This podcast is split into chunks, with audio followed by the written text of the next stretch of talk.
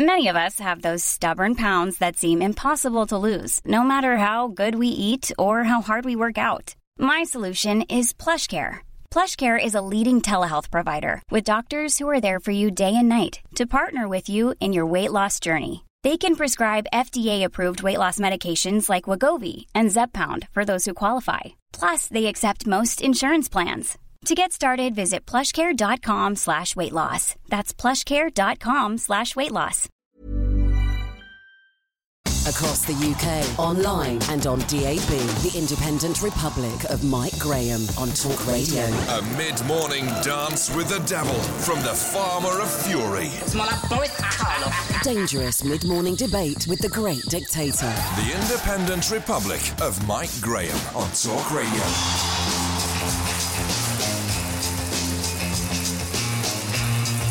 Good morning and welcome to the Independent Republic of Mike Graham right here on Talk Radio. We are now officially in the final hour. Yes, ladies and gentlemen, over in Brussels, the negotiators from Downing Street are hammering out the deal with the EU to leave by October the 31st. The crucial question is, will it be ready by tonight? Predictably, the midnight deadline set by Michel Barnier came and went last night, but both sides say they are now inches away from agreeing to a document in principle that can be presented to the European Council tomorrow. Of course, the trouble is, nobody really knows what's in it, so nobody really knows if it's going to get through the Houses of Parliament. Just to help things along, there's a bunch of Remainers on the Eurostar heading to the land of mayonnaise and mussels. Dominic Grieve, Vince Cable, and David Lammy are using their expenses to travel first class in order to convince the Eurocrats that we don't really want to leave. Even Caroline Lucas has torn herself away from the Extinction Rebellion protest to join up with them. What an absolute shower they are. We'll keep you updated every step of the way. 0344 499 1000. Coming up later on, we'll be joined by Rakib Ehsan from the Henry Jackson Society to talk about ISIS jihadis being brought back to the UK. And we'll be finding out why so many of us are now turning our backs on lavish displays of wealth and sexy outfits. Plus, I'll be asking what's up with Lewis Hamilton, who's apparently now decided to save the world after polluting the hell out of it for the best part of the last 10 years. 0344 499 1000. And we're joined by LaDonna Harvey in California a little bit later on as well. You're listening to me, Mike Graham, right here on Talk Radio. Across the UK, online and on DAB. The Independent Republic of Mike Graham on Talk Radio. Remember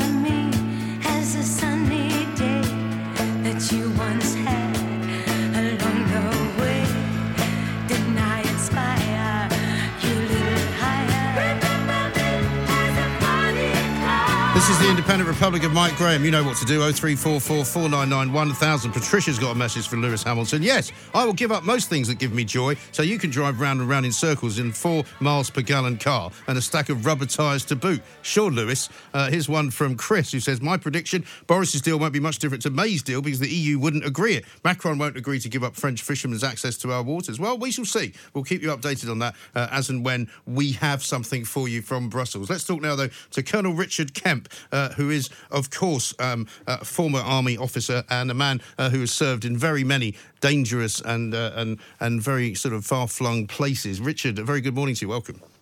Good morning. Thanks very much for joining us. Um, the reason we're talking to you this morning is because there's been a slight change to Remembrance Day and the poppies. Uh, basically, they will not only now pay tribute to fallen British and Allied armed forces, but will be inclusive of that ghastly phrase, all modern Britain.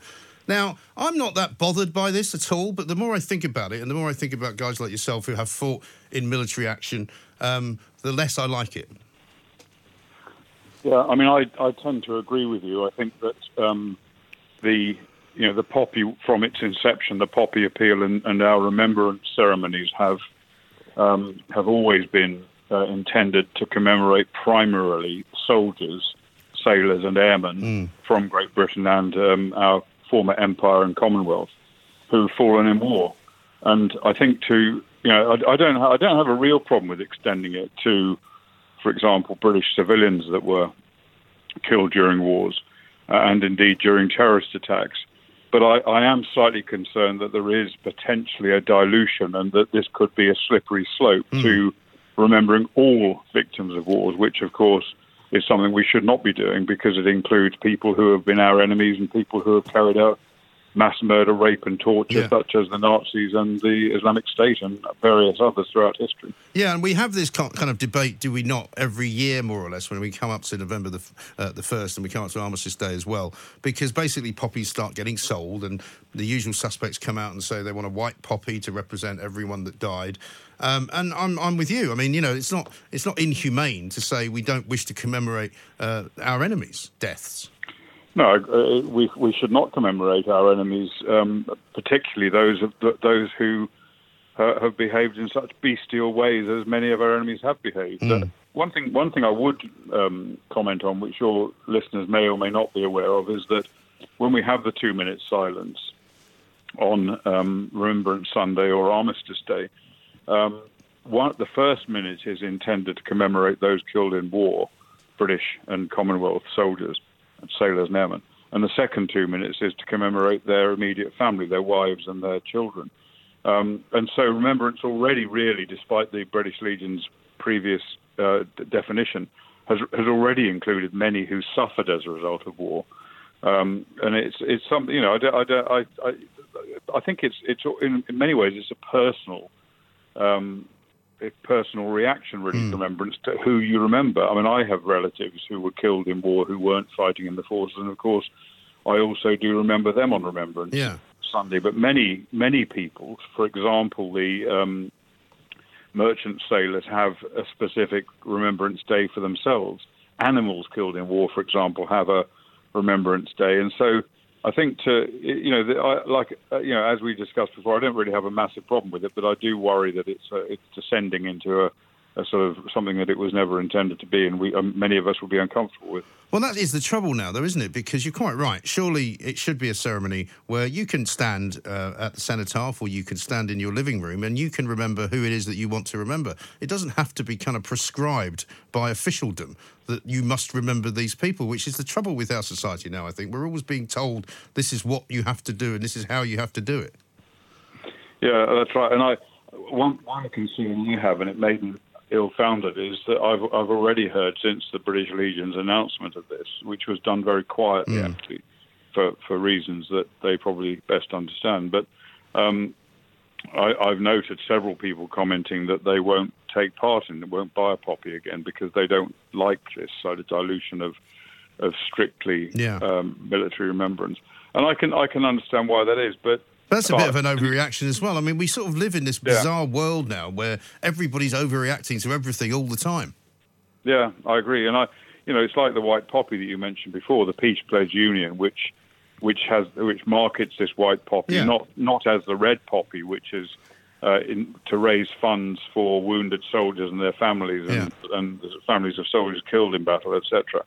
Th- Theirs is purely to raise money for their own propaganda operation, which is all about diluting um, you know, any principles and, and effectively saying that everybody is equal, everybody is right, whichever side they're fighting on. Um, and I, I, I, I violently disagree with the, their attempts to hijack it. But at the same time, if people want to wear a white poppy, then let them wear a Well, white exactly. poppy. Well, exactly. I mean, we don't want to start banning things just because we don't agree with them, you know? I agree. And, pe- and, and actually, I mean, perversely, that's what a lot of people died for. Well, that's right. It, absolutely, it is. They died for freedom. They died for to keep our country clear of people who want to dictate to us. Yeah. So, of course, we should, you know, we should respect and honour that, and people can have whatever view they want. But I think, you know, the, the the poppy has a particular meaning, and I do I do dislike those who want to try and hijack it for for their own sort of left wing motive. motive. Hmm. So- And it's always a left wing motive, whatever your politics are. That's where it comes from. Oh, yeah, they're the ones that always want to ban everything, I'm afraid, and tell us how we should behave and tell us how we should be speaking and tell us how we should be addressing one another and all of that. And they wish to revamp the British and English language so that there are no words in it that might offend them. I mean, it really is quite remarkable. Just while I've got you on, Colonel, tell us what you make of the, of the, the, the state of the, the Veterans Bill at the moment, because we've been talking about that for the last couple of days. It was thought it might be in the Queen's speech, it wasn't in the Queen's speech.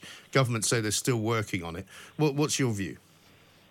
Well, I, I'm I'm slightly sceptical about um, the you know the government's approach towards veterans and and, and indeed to serving soldiers because one it, it ta- you know d- looking after them properly takes a lot of money and that's money that should be spent of course but um, when when the government is short of money, the first place it looks is is the armed forces in, in every aspect of it because it doesn't consider that to be a vote winner. So I, I, I'm I'm doubtful whether there's the, the the the funds available to really make things different, and also the political resolve because there is so much effort going in now to other matters, particularly Brexit, that I'm not sure there is the resolve to support our troops. And it's not just their welfare, it's not just their health, uh, it's also keeping them away from the vexatious prosecutions we've seen, which have which have been used to attack British soldiers and veterans from Afghanistan, Iraq, and Northern Ireland. And I think that you know these are areas that that do require great political will. I, I'm pleased to see that um, today. I think it was announced that Colonel David Richmond, retired commanding officer of an infantry battalion, who was the most senior officer to be wounded in action, has been appointed as head of the UK government, the new government office for Veterans Affairs. So that's, I think, that's quite encouraging news because, of course, he's a man who really understands the problems that troops face. But without that military commitment, sorry, the political will, and without the finances, then uh, even he wouldn't be able to do a huge amount. No, of course. Colonel Richard Kemp, thank you very much, as ever, for talking to us uh, about not only uh, the Veterans Bill, but also about the poppy and how it is now going to be used to commemorate not just uh, those who died in military action, uh, but also those who have become victims of terrorist atrocities as well. More gun talk from a water pistol from the Farmer of Fury The Independent Republic of Mike Graham. on Talk Radio.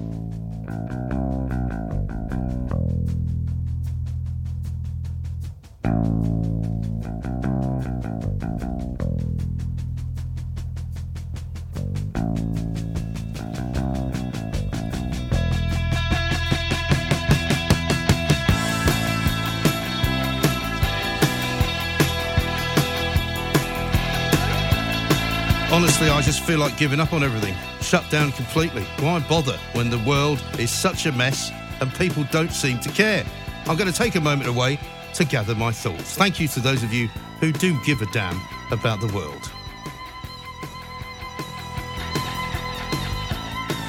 That wasn't really me, by the way. Don't worry, I'm not actually going to give up on anything at all. Uh, that was what Lewis Hamilton just said, because apparently he's worried about the future. He's worried about the planet. Um, he's so worried about it that he sold his plane, his 25 million pound plane that he used to fly his bulldog around in from Los Angeles to Europe. He's worried because he thinks that not enough is being done to save the environment. This is a bloke, by the way, uh, who drives around in a Formula One car that does about four miles to the gallon, burns rubber like you wouldn't believe, and the whole Formula One escapade actually um, probably has a carbon footprint of Mars, the way they fly around Pantechnicons full of stuff and they play in places like Sydney, uh, Melbourne. They go to Japan, where they were most recently. They have a Grand Prix in America, uh, in Brazil. They have one sometimes in Argentina. They have them in South Africa. I mean, all over the world, these people go. Quite remarkable, isn't it? We're going to talk about that in a second. First, though, here's Ricky. He wants to talk about Remembrance Sunday. Ricky, very good morning to you. Hello, good morning. Good morning. Yeah. Now, the, the subject of uh, uh, commemoration with the, the poppy, Yeah. um, in all fairness, that is open to those who feel they want to do something. Yes. I- I mean, my my story, this is all facts, by the way, Mike, you know. My story basically is, I didn't want to have luxury enough, but my father fell in Normandy, Right. like many other young men, Mm. right? And I happen to be, and I am, the only professional public dance hall scene promoter in the UK, Europe, or the States. Mhm. That's a fact. Right. Now then, uh, in the 50th anniversary of uh, Normandy landings, I found myself in the position of that uh, Sophie, Cl- Sophie uh, Kluhl, a German girl who was um, assassinated by Hitler, was a, a girl who never managed to get to a dance hall because Hitler closed them down. Right. But obviously, my mother was about the same age. She did get to go to dance halls. So that's probably why I'm here. Yes. But to get to the punchline, and what I did, because uh, I had the power to do so and the knowledge to do so, I, I promoted a dance to commemorate the women who gave comfort and counsel to the sons and daughters of the fallen British, Allied, and German soldiers and American soldiers mm-hmm. of Normandy. Right. And in doing in doing so, uh, I found that all the nations that took part, uh, without me realising it, they all sent to me for to decorate the hall I was doing the event and using a Glenn Miller band. They all sent me their national flags, huge things, beautiful things. You know, I was quite taken aback, as I am at the moment, actually.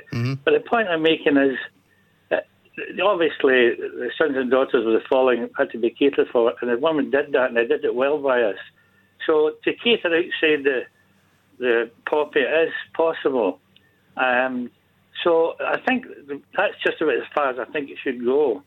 What, so just the people who actually fought in wars? Okay, get, you- I think I got your point there, Ricky. Thank you very much uh, for making it. Let's talk now, though, uh, to our favourite PR guru, Mr. Mark Borkowski, because uh, I want to know what he thinks about Lewis Hamilton's outburst and his brand damage that has been done. There's an awful lot of people, Mark, and a very good morning to you. An awful lot of people on social media have been saying things like, "We really like Lewis Hamilton, but this uh, is out of order and he's made a bit of a mistake." What do you reckon, Mark?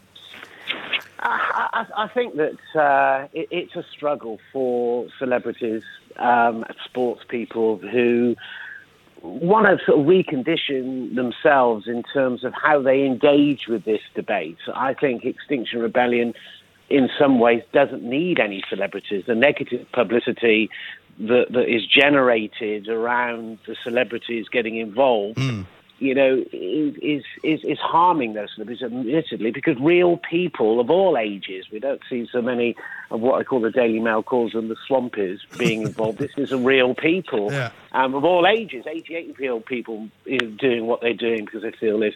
So there's a crisis here that where celebrities look at these huge media events, and you have to say the Extinction Rebellion is on everybody's lips, both positively and negatively Yeah. at the moment. They think, well, we've got to dive in and say something. Our brand has to relate to this. I'm traveling all over the world.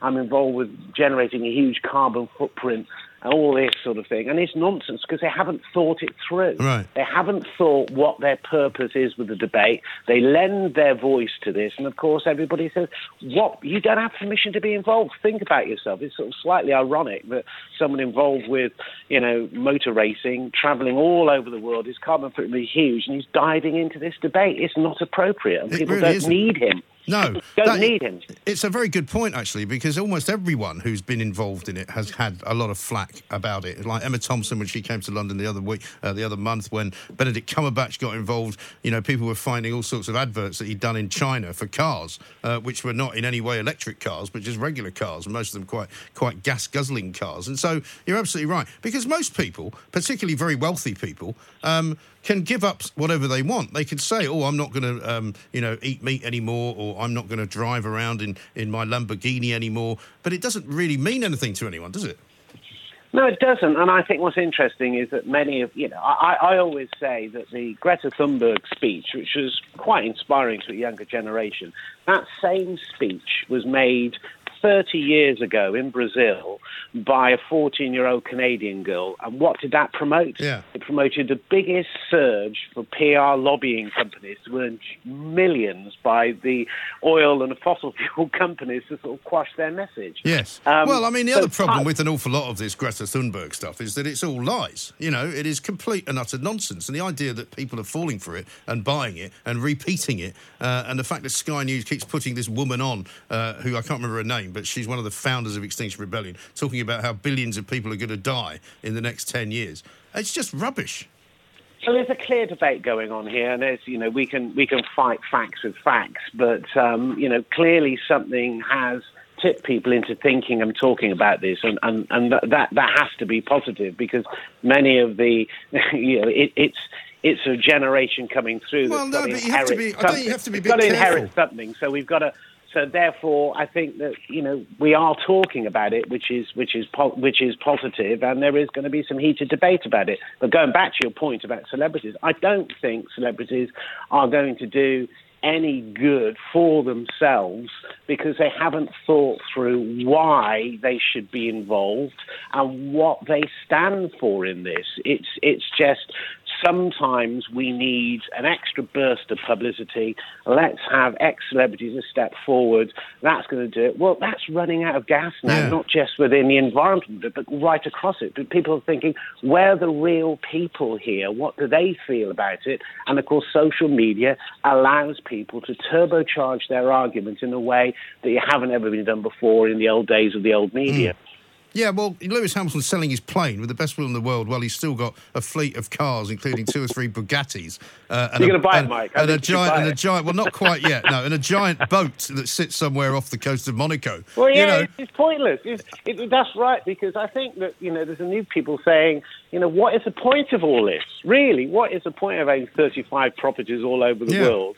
You know, and what good can I do? But what is he? What good has he thought through? What is going to happen when he sells his boat and his jet and whatever? What is he actually going to do? That's the question. well, I mean, Um, maybe he'll move back to Britain. You never know. Well, you know what the old curse is, Mike. Don't be famous and don't be rich. If God wants to curse you, makes you famous and rich. So we're okay, Mike. Well, We're you know, okay. funnily enough, later on in the show, we're going to be doing the story about John Lewis, who apparently come out and said, "Oh, you know what? Uh, the new thing is uh, not to have any conspicuous displays of wealth. Uh, you must be much more kind of uh, uh, uh, sort of calm uh, and much more understated in what you wear and what you do." I can't say I've noticed that that's the case, but I dare say pretty soon we'll see people like Stephen Fry walking around in a hair shirt.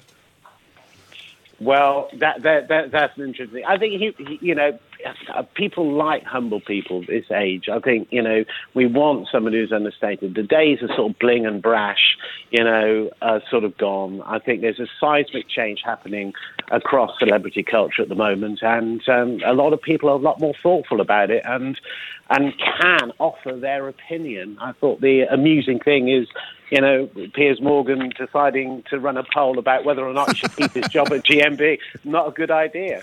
Well, good luckily idea. for him, he managed to win that one, but I wouldn't be going for that again Yeah, if I was him. at a stretch, at a stretch. Yeah. quite funny. I Yeah, think he probably you know. voted 28,000 times for himself, I would imagine, knowing him as we do. But I mean, uh, I suppose if you're if you don't tell the Kardashians about this uh, no more conspicuous display of wealth, I'll have to tell them. I, uh, well, I, well, it'd be interesting. I think I think that that it's fashion, isn't it? And Yeah. I think that is going out of fashion. It truly is, Mike. I No. really do believe that. oh, that. no, I think you're right. Absolutely right. Mark, thanks very much indeed. Mark Borkowski there, a PR guru to the stars. Uh, basically, as he says, don't get rich, don't get famous, because you get slaughtered. This is Talk Radio. This is Paige, the co-host of Giggly Squad, and I want to tell you about a company that I've been loving, Olive and June. Olive and June gives you everything that you need for a salon quality manicure in one box. And if you break it down, it really comes out to $2 a manicure, which is absolutely insane. It's also so easy to get salon worthy nails at home with Olive and June. The difference between how your nails used to look when you did them yourself and now with the Mani system is a complete game changer. The best thing about Olive and June too is it's a quick dry. Dries in about one minute, lasts for five days, and full coverage in up to one to two coats. Visit oliveandjune.com slash perfectmanny20 for 20% off your first system. That's oliveandjune.com slash perfectmanny20 for 20% off your first system. It's that time of the year. Your vacation is coming up. You can already hear the beach waves, feel the warm breeze, relax, and think about work. You really, really want it all to work out while you're away. Monday.com gives you and the team that peace of mind. When all work is on one platform and everyone's in sync, things just flow wherever you are. Tap the banner to go to Monday.com. Many of us have those stubborn pounds that seem impossible to lose, no matter how good we eat or how hard we work out. My solution is PlushCare. PlushCare is a leading telehealth provider with doctors who are there for you day and night to partner with you in your weight loss journey. They can prescribe FDA-approved weight loss medications like Wegovy and Zepbound for those who qualify. Plus, they accept most insurance plans. To get started, visit plushcare.com slash weight loss. That's plushcare.com slash weight loss. More blasted rhetoric from the Banana Republic for people who think capital punishment isn't going nearly far enough. The Independent Republic of Mike Graham. On Talk Radio.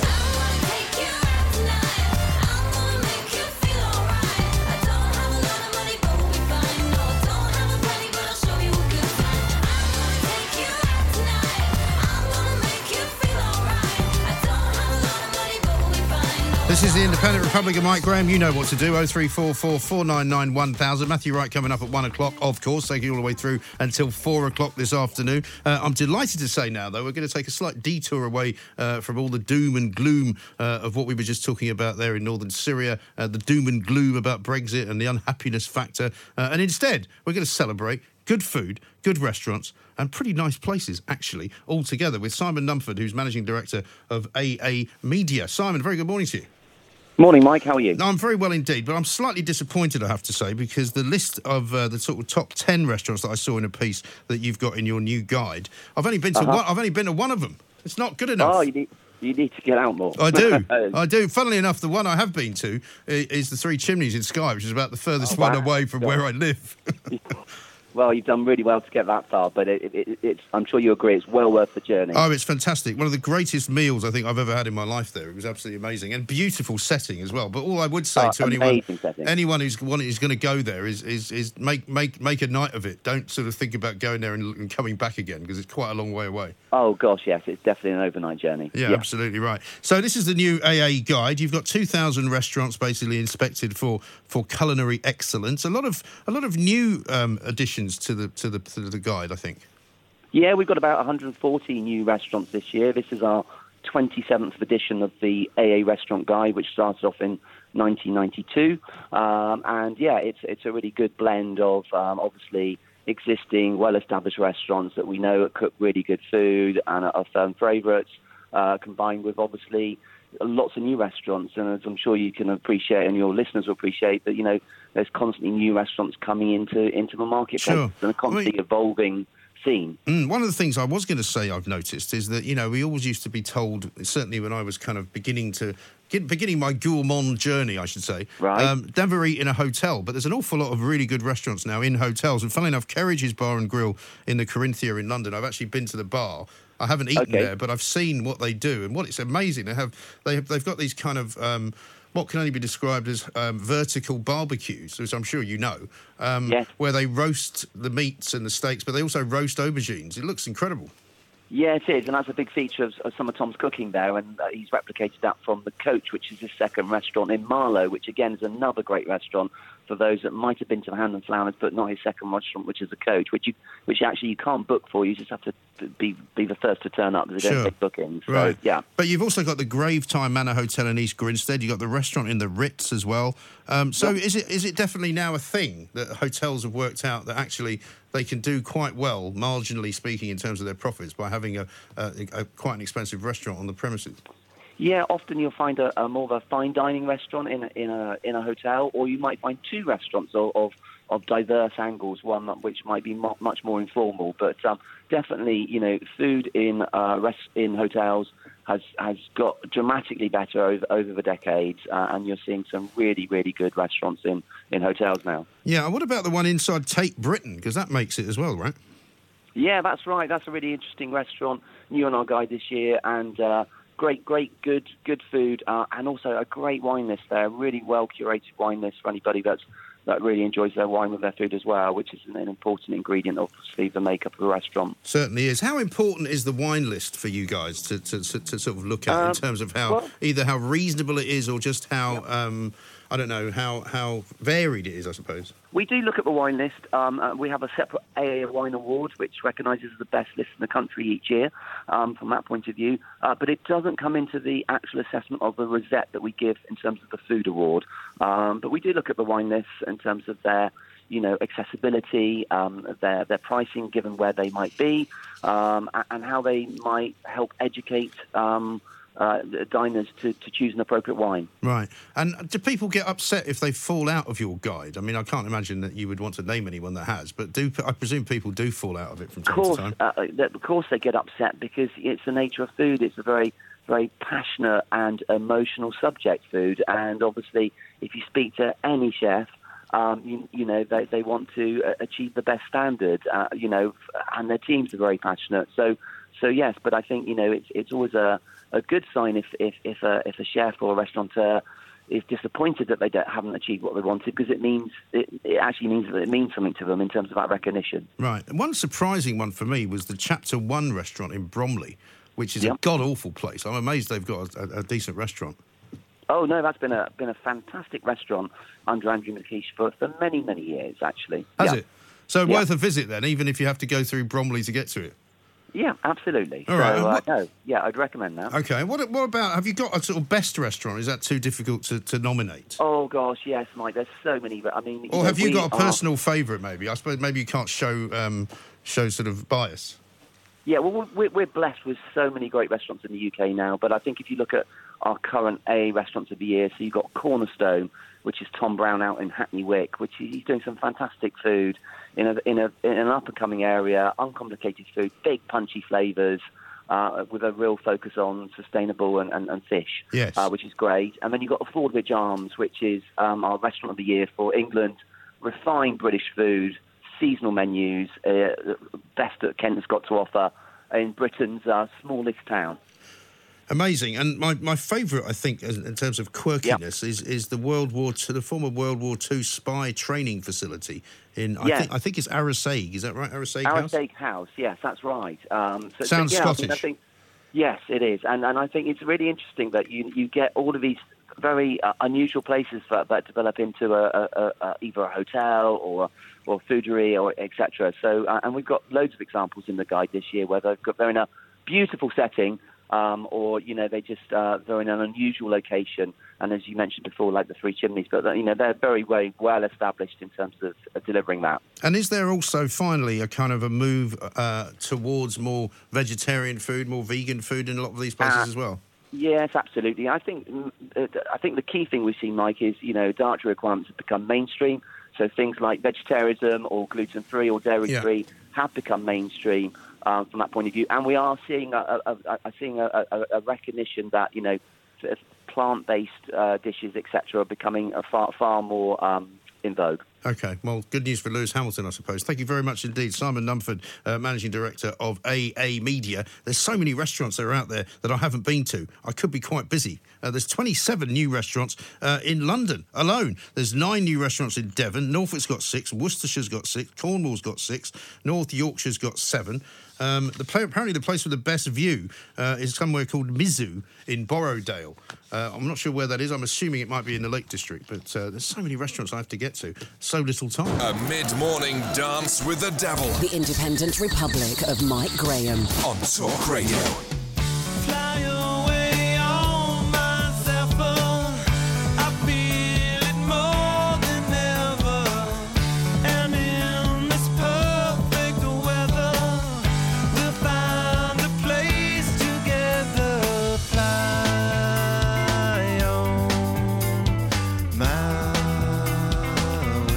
Independent Republic of Mike Graham. You know what to do. 0344 499 1000. Uh, a lot of people seem to be upset by me slagging off Bromley. I've only done it because Con, Con, the producer of this show, is from Bromley. He's just tweeted here. He says, What's wrong with Bromley? London's biggest borough. It's not even in London. Uh, home of David Bowie, Charles Darwin, and Enid Blyton. All three of whom are dead. Uh, David Bowie moved to New York to get away from Bromley. Charles Darwin went round the world to get away from Bromley. And Enid Blyton went to Dorset and went mad. So actually, Bromley is the home of nobody that you could name who is alive and well and sensible. Thanks very much indeed. Uh, let's talk to Paul, who's in Stotfold. Hello, Paul. Good morning, Mike. Good morning, sir. What do you want to tell me? Well, I just wanted to say I'm a week late, but last week they handed out the Nobel Peace Prize to. Uh, they did. The, well, they gave it to the uh, Ethiopian president, with our friend Greta getting second prize. Yeah, well, second prize in the Nobel Peace Prize is not really worth having, is it? Well, I just thought that they should really have awarded it to the Leavers and Brexiteers because that's over three years now, Mike, and we've been very patient. We've shown a lot of restraint and, restraint and good manners Yes. now. It's really pushing our limits now, this lot, trooping over to Brussels today. I think if they awarded us the money, I think we should be magnanimous and we should then teach the Remoaners that when we leave, there will be a life outside of the EU. And we can teach them that from day one, we're all ready to invest and we can invest in this country and deal with Europe and deal with the rest of the world. We're all ready to invest in this country and the rest of the world, and there will be a life The lights Yes. will come on, the sun will come out, Mike, and they'll be okay. Well, do you I'll know what? I'm actually, I'm actually starting to get a bit worried about people like David Lammy uh, and um, Caroline Lucas and Dominic Grieve, who've all had You to go. No, no, no. Can, look, look, look, I can you imagine having to sit next to any of them on a long train journey to Brussels? No, Mike, Mike, you can help some people. There are some people that are beyond assistance. I'm afraid there are. Look, there are cases that are beyond. You know, the doctor will have to make a make a case to them, but I can't help some people. But this is it. What are they going to do? They're going to be so upset. They're going to be so miserable. They're not going to want to get out of bed in the morning. Well, they're, they're professionals, aren't they? They are professionals. And my, my friend Grieve, and remember, I live where I'm in Stotfold. I, I live in Alistair Burt territory. Oh, yeah. Uh, I mean, you know, so I am also. I've got my problems out here as well, but I'm fighting a case against dear Alistair. You know, he's betwixt and between Alistair. He can't make his mind up either. He hasn't got the Tory whip at the moment. So well, I've got my problems out here. I can't help you all in London as well. I No, no. I appreciate that, Paul. But listen, the sentiment is the most important thing, and I think you'll have cheered an awful lot of people up by your magnanimity and generosity. Thank you very much indeed. Let's talk to Craig, who's in Oxford. Hello, Craig. Morning, Mike. Morning. How are you doing? You're brilliant. Rejoice. Climate change finally has the global ambassador it so greatly deserves. Who's that? Lewis Hamilton has finally spoken. He, he's tweeted from his iPhone Yeah. on his private jet, Right. flying back from Japan, where he's just spent a weekend driving his high-performance petrol car with no catalytic converter, Right. round in circles for days, burning eight sets of tyres, hundreds of kilograms of fuel, all the way while he's travelling back to his tax haven apartment in Monaco. Yeah, very close to his, uh, nothing Very close to to his the yacht. economy.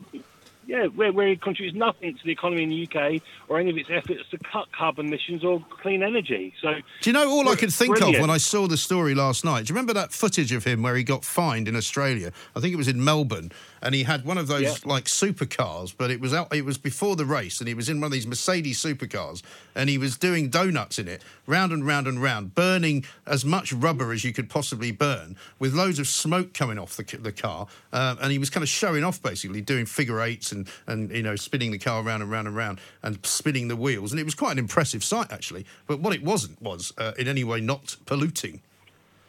Well, no, what, what it was is they tried to, to prosecute him for dangerous driving or not being in control of a motor vehicle. And he argued that he's a Formula One world champion and he was in perfect control.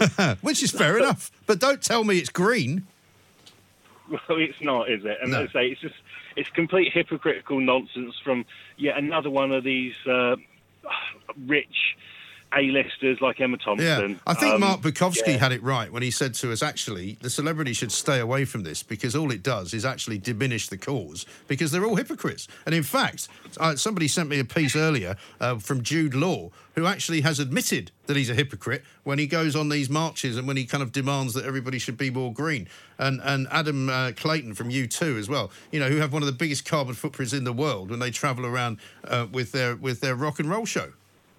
Yeah, the, the only time they really need to get involved is when we get children in need, when we get the endless procession of millionaires telling the poor people to donate money Yes. to uh, good causes. Yes, I, I, That's I really, I I really can enjoy it. it. I really enjoy it when they do that. That's great, Craig. Thank you. Very good call indeed. Oh three four four four nine nine one thousand is the number. Uh, let's talk to Johnny, who's in Belfast. Hello, Johnny. What about you, Mike? How Hey, keeping? yeah, very good, mate. What what can I do for you? Oh, it's- well, you know, I was going to talk about Brexit and Northern Ireland, but then about uh, who's that hero who drives the F1 car? Oh, Lewis Hamilton. Oh, yeah. Oh, God. Well, as soon as I heard about him, I was online, eBay, looking for effigies. Yeah, well, I mean, unbelievable, isn't it? The guy comes out with this stuff. Surely he must have thought about what he, what he was saying before he said it. I mean, because he didn't even make any point about how much he regretted burning all the fossil fuels that he burns. Oh, no, don't be bringing up his past. The man's changed. The man's changed. He saw the light. Well, he hasn't God stopped. He, he hasn't resigned from uh, from driving, as far as I know. Mercedes is still his team, um, and Ah. Petronas, the the petrol company, is still you know paying him billions and gazillions of pounds to drive at high speed around the world. Here, us working class, we're so proud of him. Oh, we We're so proud of him. If only he'd come back to Britain occasionally and say hello. Uh, I know, I know. I, I could go around in the Pope a bit. Yeah, That's well, quite. Quite. Yeah, Well, speaking of on, that, did you see? Did you see the other day that uh, some people went to the Vatican to get the Pope's blessing for Brexit, God. as if he hasn't Well, got enough on his mind? Uh, to, to be uh, to be honest, like I'm not one who would follow the Pope. Oh, is that right? Okay. Well, of course. Well, I, I, I knew you'd be on one side or the other on that one, Johnny. What, what do you want to say about know, Brexit? it, it, it pretty much still is the same here. Um, you know, I was going to say that if your listeners now, I can only speak on behalf of myself and my own opinion because we're so divided here Yeah. still in, in Northern Ireland. That uh, don't forget about us, the people who want to leave the EU. And the bigger picture for us is, you know, we don't want to be ruled by bureaucrats or Eurocrats because they're the ones who are pulling the strings. They're the And you don't want to be ruled by Leo Varadkar either, do you? no, we do not. Well, that's one side of the people here. But the, the nationalists here, which I respect, don't get me wrong, they do want a united Ireland, and the EU would have that. Now, what the what the nationalists fail to understand is, yes, they may get their united Ireland, but they won't have it for themselves. It won't be a, a, like a like a independent country like they so wish. They'll still be ruled by Brussels, Yeah. and there will be a state. And Ireland is no longer neutral. And what are you hearing? I mean, what did it? Because I, I know sometimes that we, we hear from the DUP. They were in a late night meeting again last night. But I imagine that sometimes the conversations that, that are had in Belfast are different from the ones that are had in London. What are they saying to you guys Oh, over for there? Well, there's just been a tweet. I was trying to get on a. I was listening to a radio show this morning, Yeah. and uh, Arlene Foster, oh God bless her cotton socks, like what? She tweeted that uh, she wanted an emergency meeting for everybody to actually go back to work for a day or two Right. To chat about the, the, the upcoming Brexit deal. Now, that, that suggests that uh, something's been said in terms of what's going to happen when we leave. And uh, the, the, well, and they're saying the threat is that we could still be tied into not the, the customs union, but the, uh, the other thing. Well, you mean the single market? I no, Yeah. is it the, is it custom union? Custom union? Well, what they want to try to do, Well, well, I mean, what the yes, what the what the yeah. what the Dublin politicians will will try to do, what Europe will try to do, uh, is to tie Northern Ireland into some kind of deal whereby um, the changes that would would take place as part of being British would only happen once you cross the Irish Sea. So that effectively, Yeah, but it's a it's kind of, but it's thing, yeah, but it's a but, but it's a kind of a nothing conversation about. It doesn't matter. The backstop was never an issue. Sure, we had Theresa May on video saying it was never an issue. No. Well, nobody wants to put a border in, right? So why would you? And the only person responsible for making a hard border would be the European Union. And that's for Northern Ireland and the Good Friday Agreement. The Irish, now I'm talking about Irish born citizens and Yeah. Northern Irish born citizens. We have a unique arrangement where we can freely travel between one another. And that's within the Good Friday Agreement. And we still can retain our British nationality or Irish nationality Yeah, if we so wish. sure. And if and when we leave, which I hope we do, and I personally speaking, it should be a no deal Brexit, clean slate, everybody gets on with their business. Yeah. And that won't affect the Good Friday Agreement either because it's strictly between the UK and Ireland. Exactly. E- even though the EU and America, the Democrats who we know are crazy, and the traitor Tony Blair who organised the peace, peace accord. When, and I, I'm not. A, I'm proud to admit that I voted against the Good Friday Agreement because I knew what it was going to cost Right. in terms of who was going to get paid off terrorist-wise, who was going to get paid off. Now, this is only my opinion, and who was going to get paid off here, there, and ever hmm. to stop the violence. Well, in any in any political agreement like that, there are winners and there are losers, and the people with Oh, the loudest sure, voices, sure. the people with the loudest voices, do the best out of it, as has Sinn Féin done, as have the nationalists. And the Sinn Féin now, as a party, what they're doing because of the, the influx since Merkel opened the borders, they are looking after any foreign national. Now, I have nothing against these people. Don't get me wrong, but they're using them to get their votes, Yeah. to try and get their way to, re- to stay within the European Union and to fight against any sense of us staying within the UK. Yeah. Obviously, They're doing the same in Scotland. You know, they're inviting people to come and live in Scotland from Europe, which is fine. Uh, they're giving them the vote on whether Scotland should be independent, right, of Britain, but they're not giving that vote to people who are actually from Scotland who don't live there. the SNP are dangerous. That woman over there, what's her name again? I keep forgetting it. Who, Nicola? Oh, she is mental. She is chicken oriental. There's no, there's no. She's so full of happy horses doo doo. It's unreal. Yeah. And the SNP is so dangerous.